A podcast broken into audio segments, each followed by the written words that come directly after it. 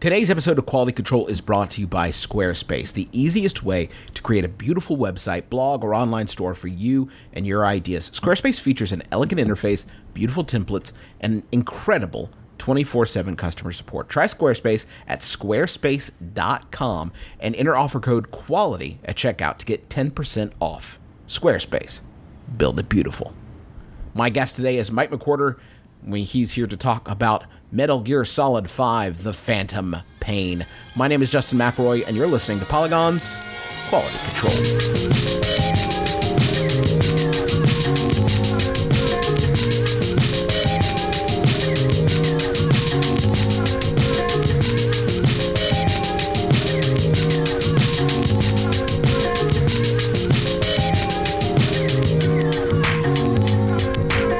Mike McWhertor, welcome back to the program. Thanks for having me, Justin McElroy. I appreciate Can't, it. can't remember the last time you were on. It's been a, it's been a while. Might have been Bloodborne. Maybe Bloodborne. It's a slow time for for game releases. Really, you can't fault us too much for that. And they don't really let me out of my cage to review video games very often, so it's a rare treat, is what I'm saying for you. Speaking of where one reviews video games, I'd like to start off talking about. We're going to get into the game here in just a second. I want to talk off uh, first about uh, the, the what the review environment for for this game was like. Uh, there there was some scuttlebutt about it uh, uh, on on on on the internet. Whenever there's any sort of like event, it seems like uh, there's a, a dust up of some sort. So I was hoping you could talk about sort of the conditions under which you you reviewed this game. I know there was some at an event and some at home, but uh, walk me through it. Sure. Uh, I'm going to talk about the review event that I went to. I believe there are um, multiple events around the globe, but the one that I went to was at Konami's LA studio, formerly known as Kojima Productions Los Angeles.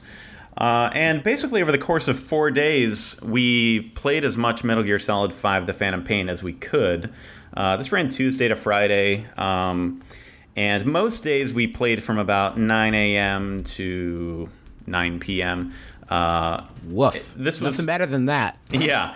Uh, so you know, a lot of people were there, kind of just powering through the game. Some some of them a little later at night. Um, I in total, I think I spent about twenty, roughly twenty five to thirty hours at Konami's LA studio. Uh, it was pretty similar to the environment in which I did a preview of the game, which was we were kind of uh, settled in a uh, development area of the studio, uh, pretty quiet, uh, the kind of curtained off from the actual developers.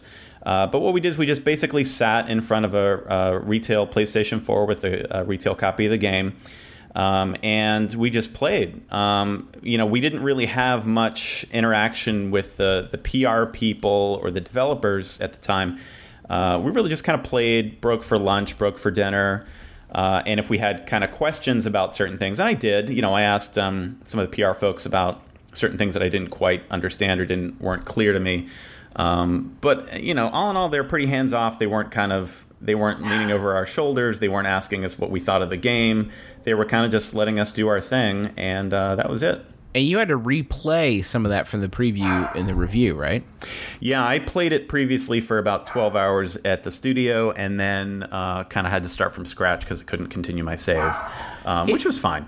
It's so it's wild to me. I, I I'm I'm not in game PR. I don't I don't know the machinations of, of this stuff, but it seems wild to me that unless it's like entirely avoidable that you would want someone to play a game in this environment. How how how did you feel about it?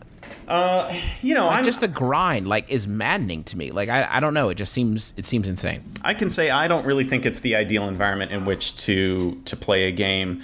Um, it's good that you can focus on it. Uh, I think that that's important. I was kind of you know out of touch with work and email and other distractions uh, for those four days, which was which was nice. But there was that pressure to kind of just power through the game. Uh, there was a very short turnaround on the embargo, which I didn't hit. I wasn't really comfortable with kind of playing the game for six days straight uh, for 50 hours and then just kind of you know forcing out a review. I wanted to just think about it a little bit more, spend a little more time with the game. Um, but you know, I, I don't think the environment is too bad. It was certainly a very comfortable environment. Yeah, Um, rate your chair. uh, very nice chair. Oh my Okay, god! good. I was like, it was like a Craftmatic adjustable bed. The thing was so comfy. um, but you know, and and they provided. How did that impact your score? I think that's what everybody wants to know. I don't. It, it really didn't affect. I'm not. I'm not biased by seating uh, in any way. The, you know, there were snacks. That's what reviewers tilt is. Is actually from the. There, there, were, there were snacks. They provided, um, you know, drinks and food and uh, and booze. I, you know, I didn't really partake in too much of that. Uh, I, I did sustain myself. Um, that's about it. Yeah, In order to make a, the most unbiased review possible, Mike calculates the calories he needs to survive for that time period. and that's all I'll do. I, I anything to just stay awake and have the energy to play more Metal Gear. Um, but yeah, you know, not not the ideal environment, but I understand. You know, they don't want this game kind of being broadcast on Twitch. They don't want a bunch of things leaking from it. So I think they were precious about it. They also one of the other reasons they had us come there was because that this was the only environment in which you could test one of the game's online multiplayer modes. The the live servers weren't up. We were basically doing LAN play uh, against uh, someone else uh, in the studio, and um, and uh, so you know I, I understand why they do these things, um, and I, and I, think that there's a nefarious air that people pick up around it that, that I don't really think is is present. Um, so so let's talk about the game itself. Yeah. Um, I, I- think the the first question that that I would approach it with, and, and actually we got this from a couple of people. Um, Brian asked, as someone who hasn't played a Metal Gear game since MGS and only watched someone play two, will the game make a lick of sense to me? Would it make sense even if I did play the other games? Will will it matter? Ha- I have played um, all the main Metal Gears and some of the portable one. Like the and and my comprehension of the story is still like not great, which I don't I think I'm alone in. Like how how how much will that impact sort of what you bring to to Metal Gear? I think you're going to be pretty seriously bewildered by what goes on during the course of the events of the Phantom Pain. You know, I think as a as a standalone product, you you'll definitely get some story enjoyment out of it. But there are uh, just a, a ton of references to old games, old characters, events from Ground Zeroes, uh, Metal Gear Solid Three, Peace Walker you know, if you're going into this hoping to kind of just like, hey, you know, I think I'll get it. Uh, you know, I, I think you've, you're going to have some Wikipedia reading to do or some some timeline video to watch uh, Would it beforehand. be nice as a feature in the, in the game? Like you just press a button and you could see like what the hell everybody's talking about. I think that would probably delay the game by another year or two, trying to cram all that information into one Metal Gear. You know, I think if you go down, uh, go download Ground Zeroes, the prologue, it's going to help set you up for what happens in the Phantom Pain. And I believe that that game actually has a pretty detailed story synopsis. Uh, and uh, but you know, I, did, I didn't see something similar in the Phantom Pain, but maybe it's in there. I'll have to I'll have to go and check on that. How different is the? Uh, this is a question from Richard who says, "How different is the moment to moment gameplay from Ground Zeroes? Are the controls more refined at all, or uh, how much of a change?" Uh, it's pretty. I, I found it to be pretty similar from what I experienced in Ground Zeroes. You know, there are a lot more um, options at Big Boss's disposal in this. Uh, so you're going to have, um, you know, some buddies that you work with. You're going to have a bunch of tools and weapons that uh, you didn't have access to in Ground Zeroes. But I think if you played that game, you've got a pretty good primer for how the Phantom Pain is going to control. when you play a, a stealth game, uh, I know that you like to take a stealthy approach. You mentioned that in in your review. Did you find yourself? Uh, d- does it feel like failure when you get caught, or uh, are you able to sort of like transition into another strategy, or did you end up restarting a lot? I actually found that it was pretty. I, that I did. Uh, it, when I did get caught, uh, I did find that I could get myself out of that situation, uh, and sometimes that was, you know, I had been sneaking into a base and I was just near the end of it, and then things just went horribly south, and I abandoned my stealthy, sneaky approach in which I was trying to, you know, not kill anyone, and I I just had to sh- take a couple dudes out. I had to shoot some guys in the face, uh, and sometimes things got a little hairy. But with the buddies system in that game and some of the support um, helicopter options that you have, you really can kind of you know salvage a botched mission through some of the combat. Um, and th- there were a lot of times where I kind of just took it easy, cooled off, found a nice dark corner to hide in, and uh, waited for for things to die down, uh, and then reapproached it. But you know, I I find that that both approaches are actually pretty valid. Uh, this is the first. Uh, this is an, a sort of a departure in that it's an an open world. Um, does it does it feel like Kojima's team knew how to put together an open world? Does it still feel like a coherent thing? I think that the the open world design of the game is actually pretty strong. There there are a few. Um, I think there are a few problems. You know, a few growing pains for them. Um, kind of moving through the world can be a bit of a chore. I find myself doing a lot of running. Um, you know, they mitigate that by giving you uh, a fast travel option that I actually didn't find too particularly useful. Uh, I think that's one of the things I'm going to tell people ahead of time in kind of a here's a thing, here's a few things you should know before you start playing the Phantom Pain, which is that yes, there is a fast travel option in this game. You have to find these little delivery point tickets that you have to pick up. Uh, and then you can just kind of be transported around the world, teleported, really. Like single use. No, it's basically once you visit a base, you can go to one of these ticket stations. Uh, they're called delivery points. And you can grab a little ticket off the thing, and it basically just gives you access to fast travel to that location anytime you want. Um, but, uh, you know, I didn't really see them until it was too late in the game. That was actually one of the questions I had to ask people at, at Konami LA was I like I don't understand the fast travel system. How, how does this work? So someone eh, pointed out to me what these things were, how to how to find them, how the system works. Um, but I didn't really find it all that useful. I, I kind of just relied on the horse. You can you can call in, uh, you can like airdrop jeeps into your location so you can drive around the world. Um, but yeah, I think that kind of getting around the world is, is kind of the problem. And I think that the transition between missions could be a little bit more elegant because I found myself just calling in a, a helicopter to come, um, you know, pick me up, drop me off to the next location.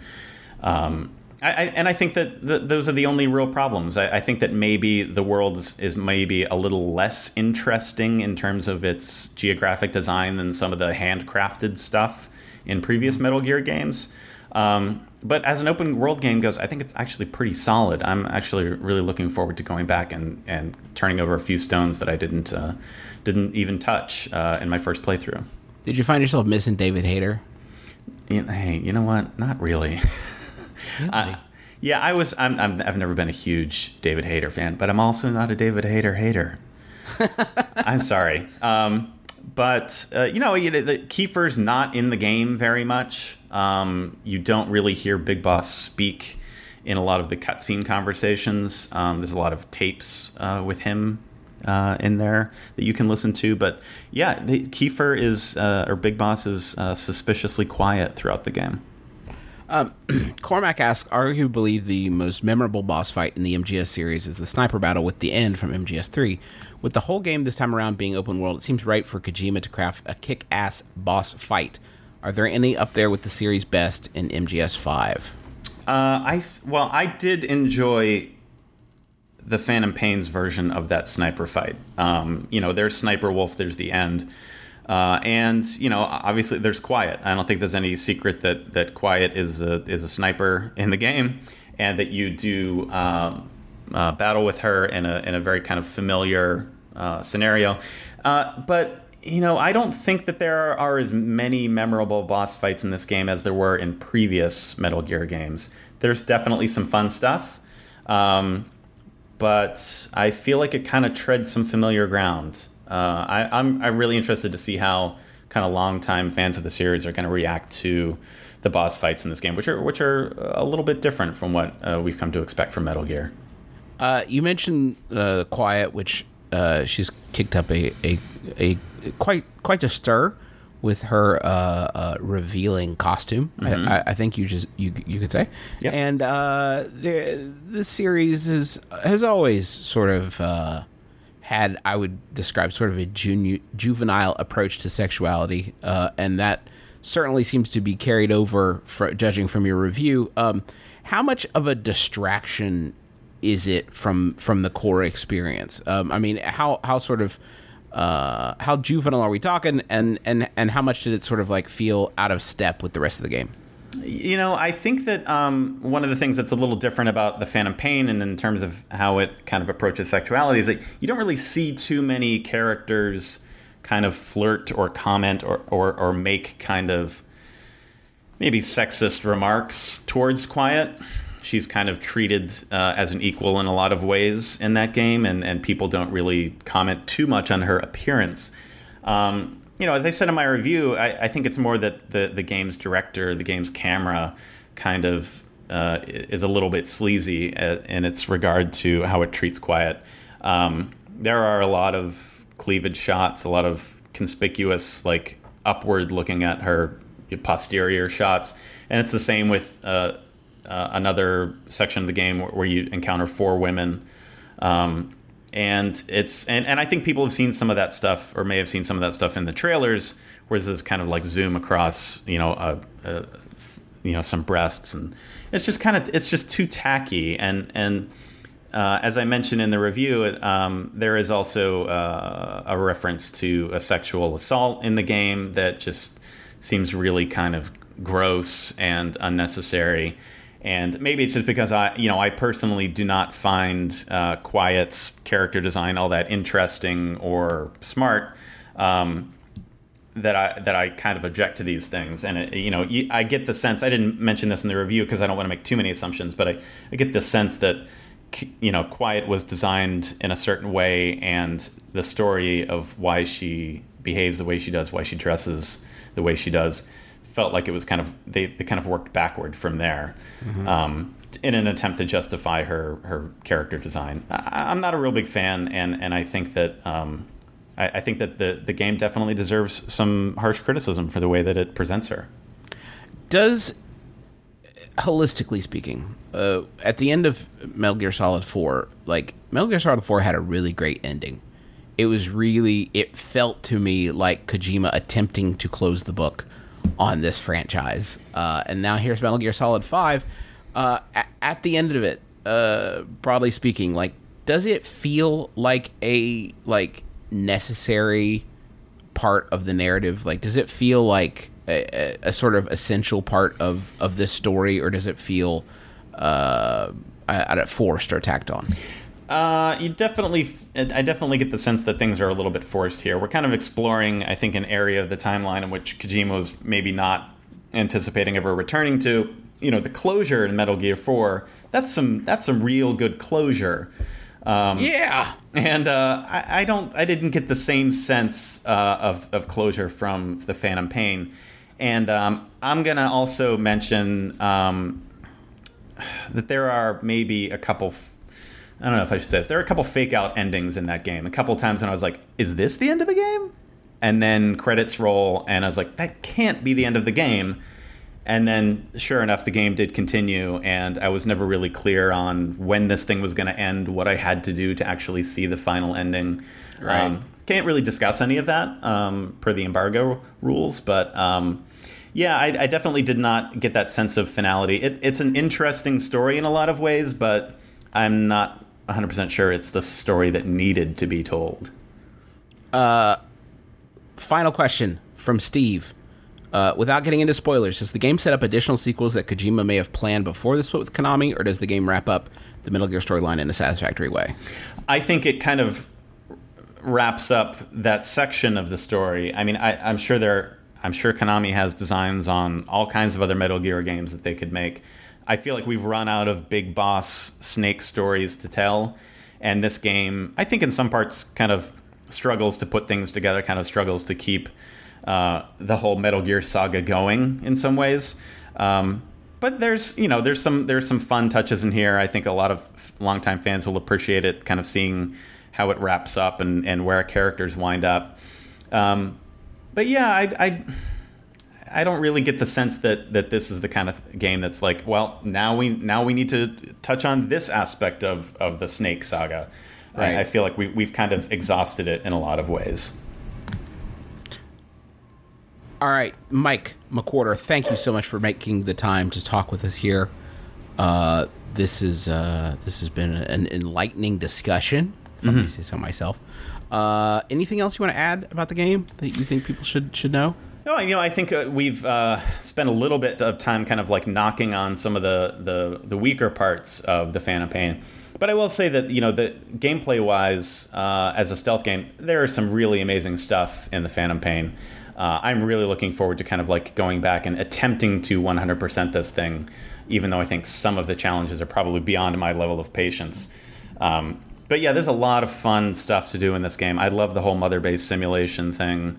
I really want to unlock a bunch of stuff that I haven't seen, and uh, yeah, I'm excited to go back to it, and I'm really curious to see how other people are going to react to this. Awesome. Mike McWhertor, thank you so much for joining us. Thanks to you for listening. Uh, if you want to read this review, it's uh, almost certainly on polygon.com by now. Uh, and if it's not, it will be soon. And uh, we got a lot of great, a lot of great stuff there. I'm sure there'll be a lot of Metal Gear content in the days to come. So uh, make sure you look around for that. And uh, thanks so much for joining us again. for Mike McWhertor, I'm Justin McElroy, and thank you for listening to Polygon's Quality Control.